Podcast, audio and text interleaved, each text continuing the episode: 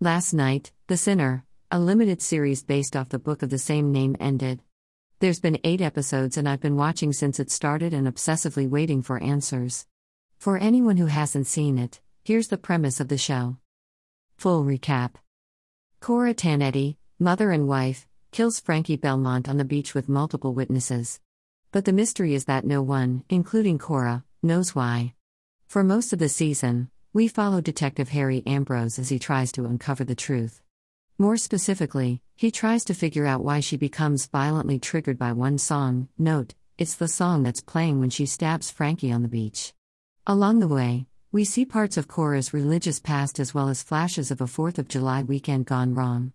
However, there's a two month time period where Cora can't remember anything. But after eight episodes of flashes and utter confusion, we finally know what happened to Cora. More specifically, the trauma that's caused her to kill someone on the beach. It starts when Cora takes her sick, younger sister, Phoebe, to meet up with her always creepy boyfriend, JD, and his friends. Which also includes his ex slash other girlfriend, Maddie. Eventually, they all leave to go to the Beverwyck, a very exclusive country club. It also happens to be hidden behind the woods where they later find Phoebe's skeleton. Here, we meet for the second time in the season Frankie Belmont, the guy Cora killed on the beach. What happened to Phoebe? At the Beverwyck, Phoebe and JD bond. I'm not quite sure what they bond over, perhaps it's just their sarcastic nature or it's just Phoebe's desperation to lose her virginity. While they talk, JD takes his and Cora's relationship to the next level. By that, I mean that he makes a business deal with his business partner.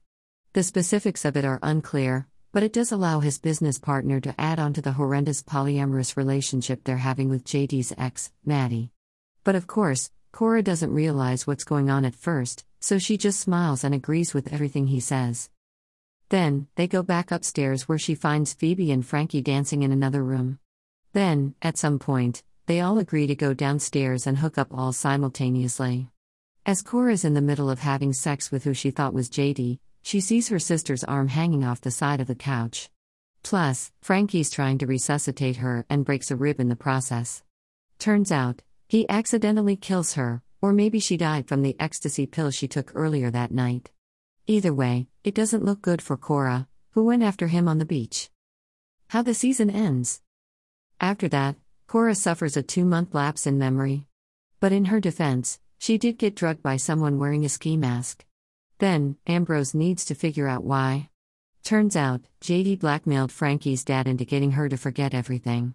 But initially, Frankie's dad just wanted to help her heal from her injuries. Overall, Jessica Biel, who plays Cora, did a beautiful job of playing the guilty innocent. She's guilty of killing Frankie but still maintained a sense of naivety from the internal struggle she had within. There were times when there wasn't much information but just enough hints, via flashbacks, to keep the audience enticed.